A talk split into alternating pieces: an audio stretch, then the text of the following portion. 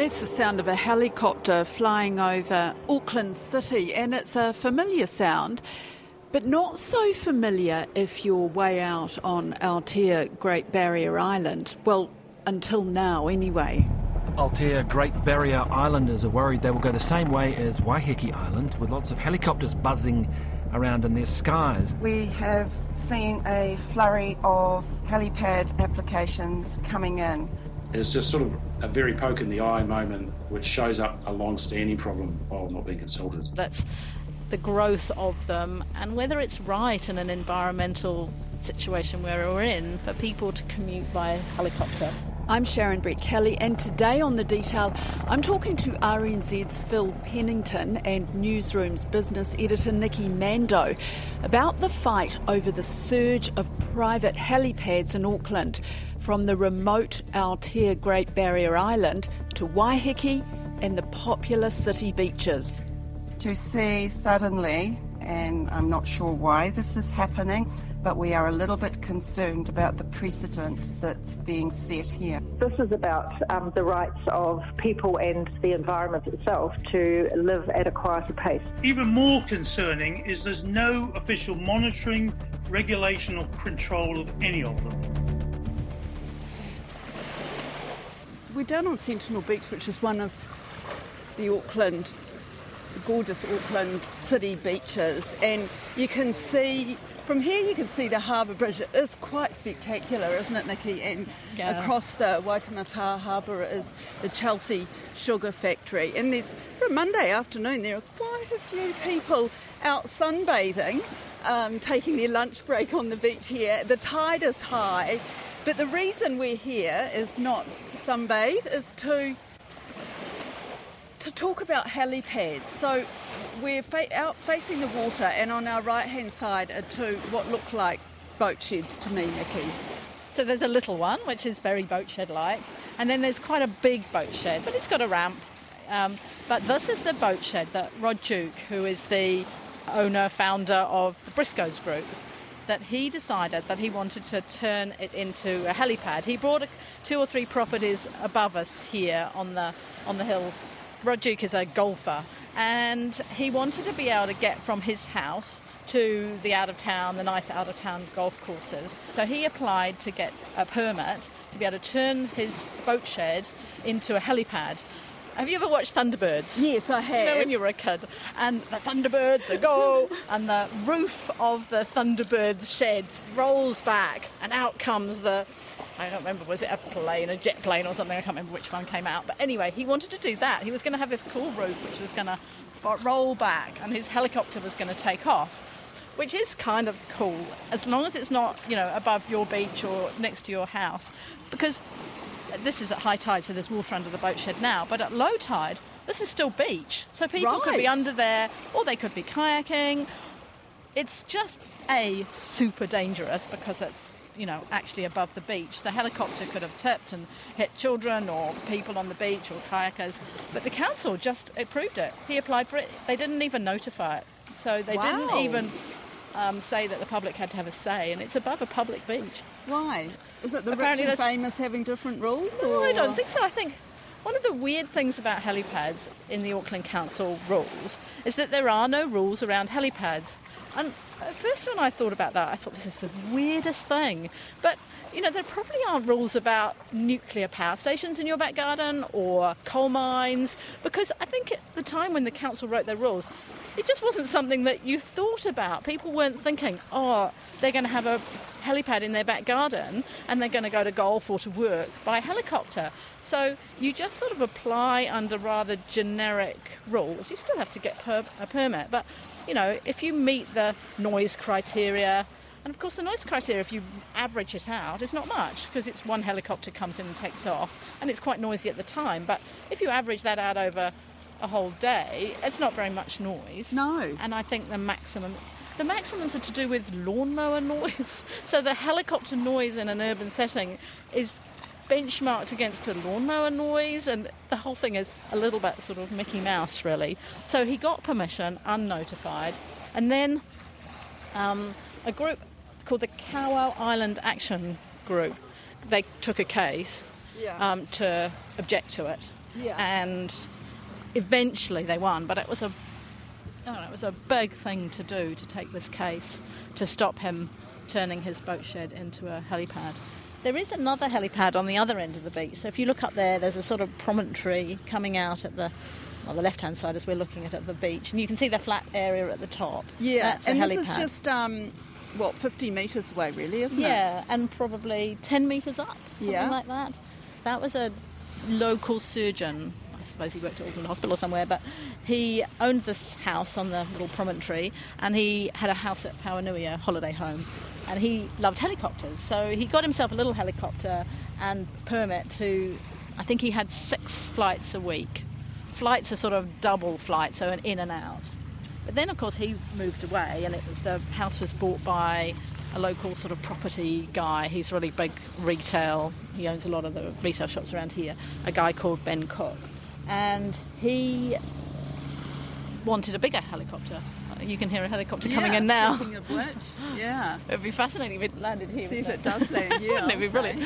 So he was using the commercial helicopter people, which most people do. So you, it's like ordering an Uber. You order a helicopter and it flies in, it lands on your helipad, you get in, and then it flies you to wherever you're going, and then it flies back to wherever it's come from. So one flight, in fact, is three helicopter flights if you're looking at it from an environmental perspective. And the council has never, as far as I know, questioned the fact that here they're using a much bigger helicopter than they've got a permit for. But it is. I had a friend who said that she was sort of underneath the cliff when their helicopter came in and her towel went into the water and all this sort of thing. But it would be very noisy, Yeah, particularly these big commercial helicopters. What do the locals think about it? Well, they were pretty up in arms about the Rod Duke one. Hmm. I spoke to Don Matheson, who is the co-chair of the Herne Bay Residents Association, and I think his feeling was that apart from the one over the beach, which was obviously bonkers because it was so dangerous, that you know having one was not too bad, but there are at least three more applications that are in that he knows of just around here, and there are another two that he's heard of that might be put in. You can't, not everybody, so I couldn't have a helipad in my house because to get to take off, I'd have to fly over other people's houses. You can only have a helipad in your house if you live on the coast. But of course, mostly it's really rich people that live on the coast. Mm, so, Especially around here. but probably everywhere in Auckland, I'm not Well, sure. yeah, There's another one in true. Orakei, an application, and Waiheke is absolutely chocker. Yeah, it has nearly 50 helipads, I understand. And someone predicted before long there'll be 100. And now, of course, you've got Aotea Great Barrier, where there are five applications over there, and the residents are up in arms saying we do not want to be another Waiheke. And of course, there's the high profile couple, Anna Mowbray and Ali Williams, who have applied, and of course, all sorts of ructions in Westmere, which is a suburb not too far from here. Yes, so theirs is a little bit like the, the Auckland Surgeon that we talked about before. So it's a, a little sort of promontory coming out into the sea over in Westmere. There's a marine reserve down the bottom, but it's, there's not a beach like we've got here. It's more sort of mud flats at low tide. But it's lots of kayakers and kite surfers and things over there. And they bought their house for 24 million, I think. Um, so Ali Williams is the rugby player, as I'm sure you know, and Anna Mowbray is one of three siblings that own the Zuru Toys company. So they've again they're very successful business people, work a lot up in China, and her brothers they own what used to be the dot com mansion. You know that one up in Coatesville. Yeah. So they own that. And while I don't know, it's not in the application that they want to be able to fly from Westmere to Coatesville to go to work, so to speak, at the dot com mansion the suspicion is that you know it's almost like a commuting helicopter and it's just should we be commuting by helicopter so there's a bigger thing not just this particular helipad but it's the growth of them and whether it's right in an environmental situation where we're in for people to commute by helicopter Well, they've applied for flights every day two flights coming in and coming out um, every day And so, is it the environmental impact that is worrying people? Is that the number one thing for objectors? I think there are lots, you know, like the protests. You know, there are there's the environmental thing, which is strong. The council is coming out saying we all should be going on public transport. Um, on the one hand, and on the other hand, they're just willy nilly um, allowing people to get a helipad so they can travel everywhere by helicopter.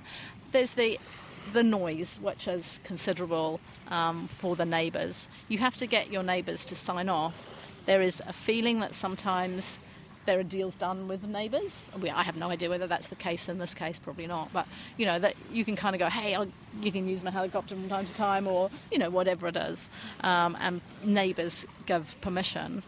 Um, and of course, it's forever. Once you've got a helipad on your land, it doesn't expire a permit. You can land forever. Phil Pennington was looking into the Parliamentary Select Committee hearings on a bill to overhaul the Civil Aviation Act when he came across the Waiheke residents making submissions on helicopters. Well, you had two members of the local board and Kim Whitaker, who is the founder of Quiet Sky Waiheke, which is an NGO been going for about a year. They were saying to the MPs, we have tried at a local level to get action. We've tried with CAA, we've tried to get this held through the Environment Court with Auckland Council. Now we're calling on you to actually use the law change, to take it to the big hammer and bring the hammer down to, to force change so that it's not a, what they see as a free for all of helicopters. And they're referring to Waiheke, but there's a wider experience of this. Uh, it was local board chair, Cath Handley, she said it's not, not uncontrolled, it is out of control. It's extremely dangerous. So they're saying you could actually use this overhaul of the civil aviation bill to change the way this is regulated, basically, so that locals' interests and amenity, you know, um, the, their lifestyles and that is not is taken into more account. And because they're part of their thing is that they are saying that CAA, Civil Aviation Authority, is largely absent on this, um, and that the councils are under resourced on it. And so you've got this gap. We want the council to just review um, where these helicopters pads are because we've got over 40 and the number of flights. We want them to better regulate and to monitor. Secondly, we're looking for the Civil Aviation Authority to impose restrictions on flights over the island. They also raise a safety thing. Kim Whitaker actually Quiet Sky recounted a couple of anecdotes of one of a small child who was playing a, by a helipad in got blown into the fence, and another where some vineyard workers told him that um, their clothes, which they'd taken off while they're picking, got sucked up into the draft the chopper as was either landing or taking off. It's not just the landings and the takeoffs and the helipads, but also the comings and goings. But the nub of it is this proliferation of helipads. So, in terms of why these authorities, the CAA the council are not doing more. Is it resistance or is it more a resourcing issue? You know, it's seen as a small matter compared with the other things that they have to deal with. It's certainly a resourcing issue. The um, documents to, from the council to the local boards who are raising these concerns in December say we have so much on our plate from central government. It's not efficient to get to this. And there's a review of the Unitary Plan, Auckland Unitary Plan in 2026. They're saying, hold on for that. We'll take a look at this then. But Kim Whitaker told MPs, this Quiet Sky lobby group, said, oh. Within five years, there could be over 100 helipad stroke heliports on the island. Even more concerning is there's no official monitoring, regulation, or control of any of them. The Waiheke problem has been known about for months and quite a few stories last year, we got new information on that in the sense that the approach to the select committee, but also that one of the vineyards among the five applicants they've currently got had pulled out. Obsidian Vineyards has just withdrawn its bid for a helipad. Its new owner, Charlotte Lockhart, says it was not a hard decision. Most of my neighbours have helipads. Only one of them really uses it. But realistically, from, from our perspective, it was like this is clearly something the community don't want. So they pulled out. And it was actually a Great Barrier that was interesting because they had five in five months. And so they're going like the local board, which is a woman called Izzy Fordham. So she said, well, What's going on? We have seen a flurry of helipad applications coming in. Since September, that was the first. November, we had another. December, another. January, another. And another one this month. Four of those applications are in the same road. One of them that has been approved has got two helipads on it. When I say helipad, this is often the big open grass area. They Yeah. don't build a big, you know, thing like Thunderbird. Yes. the grass. I don't know if they put a target on it. Maybe they do. But anyway, they've got two, and that's the one on Grey Road. But the other four are all on just one road, Greenside Road, which is on the far east around from Medlands Beach, which is the main beachy area, right? The problem is, is that these are they're on a very low level within the ranking of council uh, planning permissions. They sit on a rung where they aren't publicly notified. In other words, they don't tell people. So they have to do an environmental impact assessment, which they provide. But then essentially, the the council um, only has been looking at it from an acoustic thing, um, and then they it shows in the council reports that basically whatever the applicant suggests in terms of how many flights there should be, the council pretty much goes along with it, and they don't look at the cumulative effect. Pennington points out that under current regulations, helipads are restricted discretionary activities on the Hauraki Gulf Islands, and that means the public does not have to be notified. So Waiheke is really unusual in that it's, it's, it's very well heeled, it's very close to the city, and so that's why you've got almost 50 helipads, and it's got a lot of economy. It's got the vineyards and tourism, right?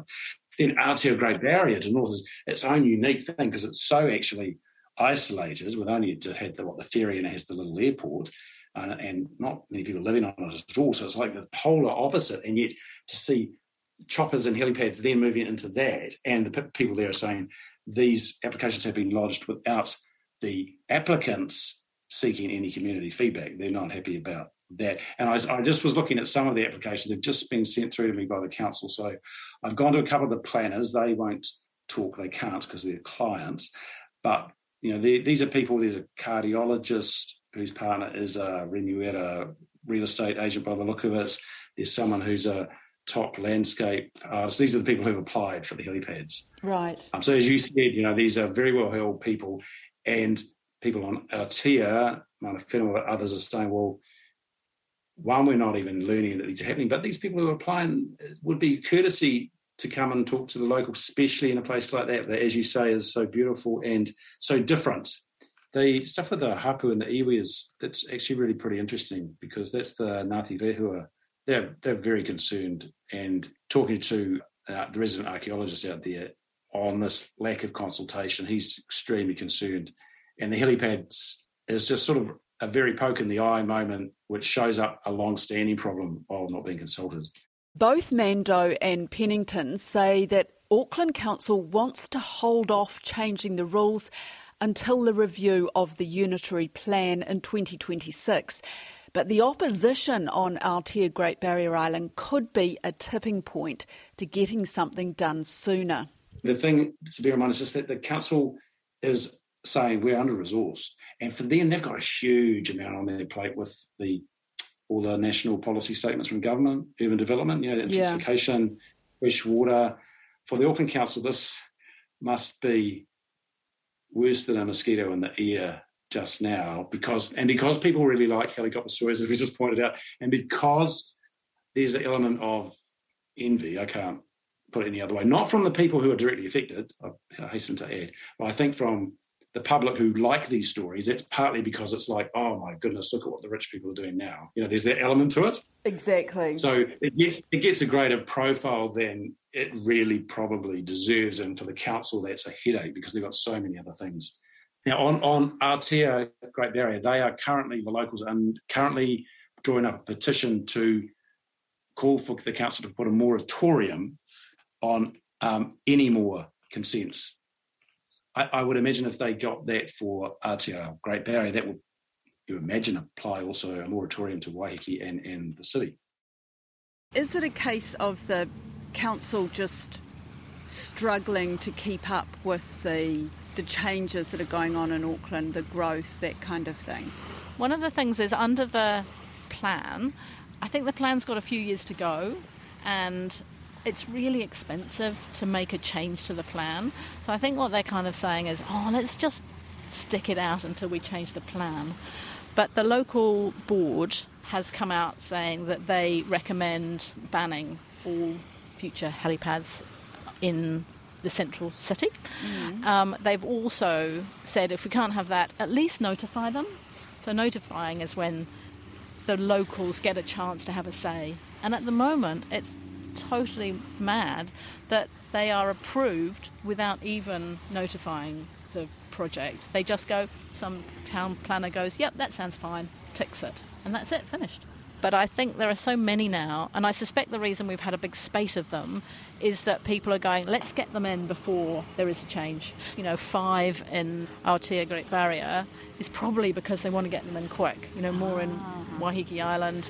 Let's get ours approved, and then when people start getting strict, we've already got one. I think the helipads now could be a, straw here that breaks, not breaks the camel's back, but certainly now that council is showing signs of getting a bit antsy about this because in December they were pushing back.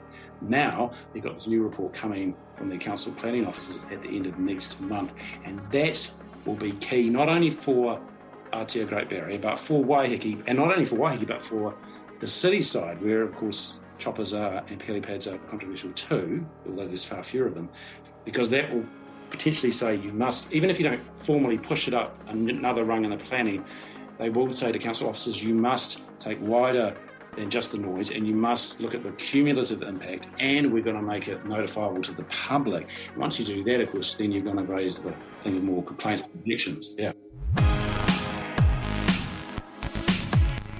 And just a note, that report from Auckland Council Planners is due at the end of this month. Well, that's it for today. I'm Sharon Brettkelly. The detail is public interest journalism funded through NZ On Air and produced by Newsroom for RNZ. You can get us downloaded free to your mobile device every weekday from any podcast platform. Today's episode was engineered by Jeremy Ansell and produced by Sarah Robson. Ka kite anō.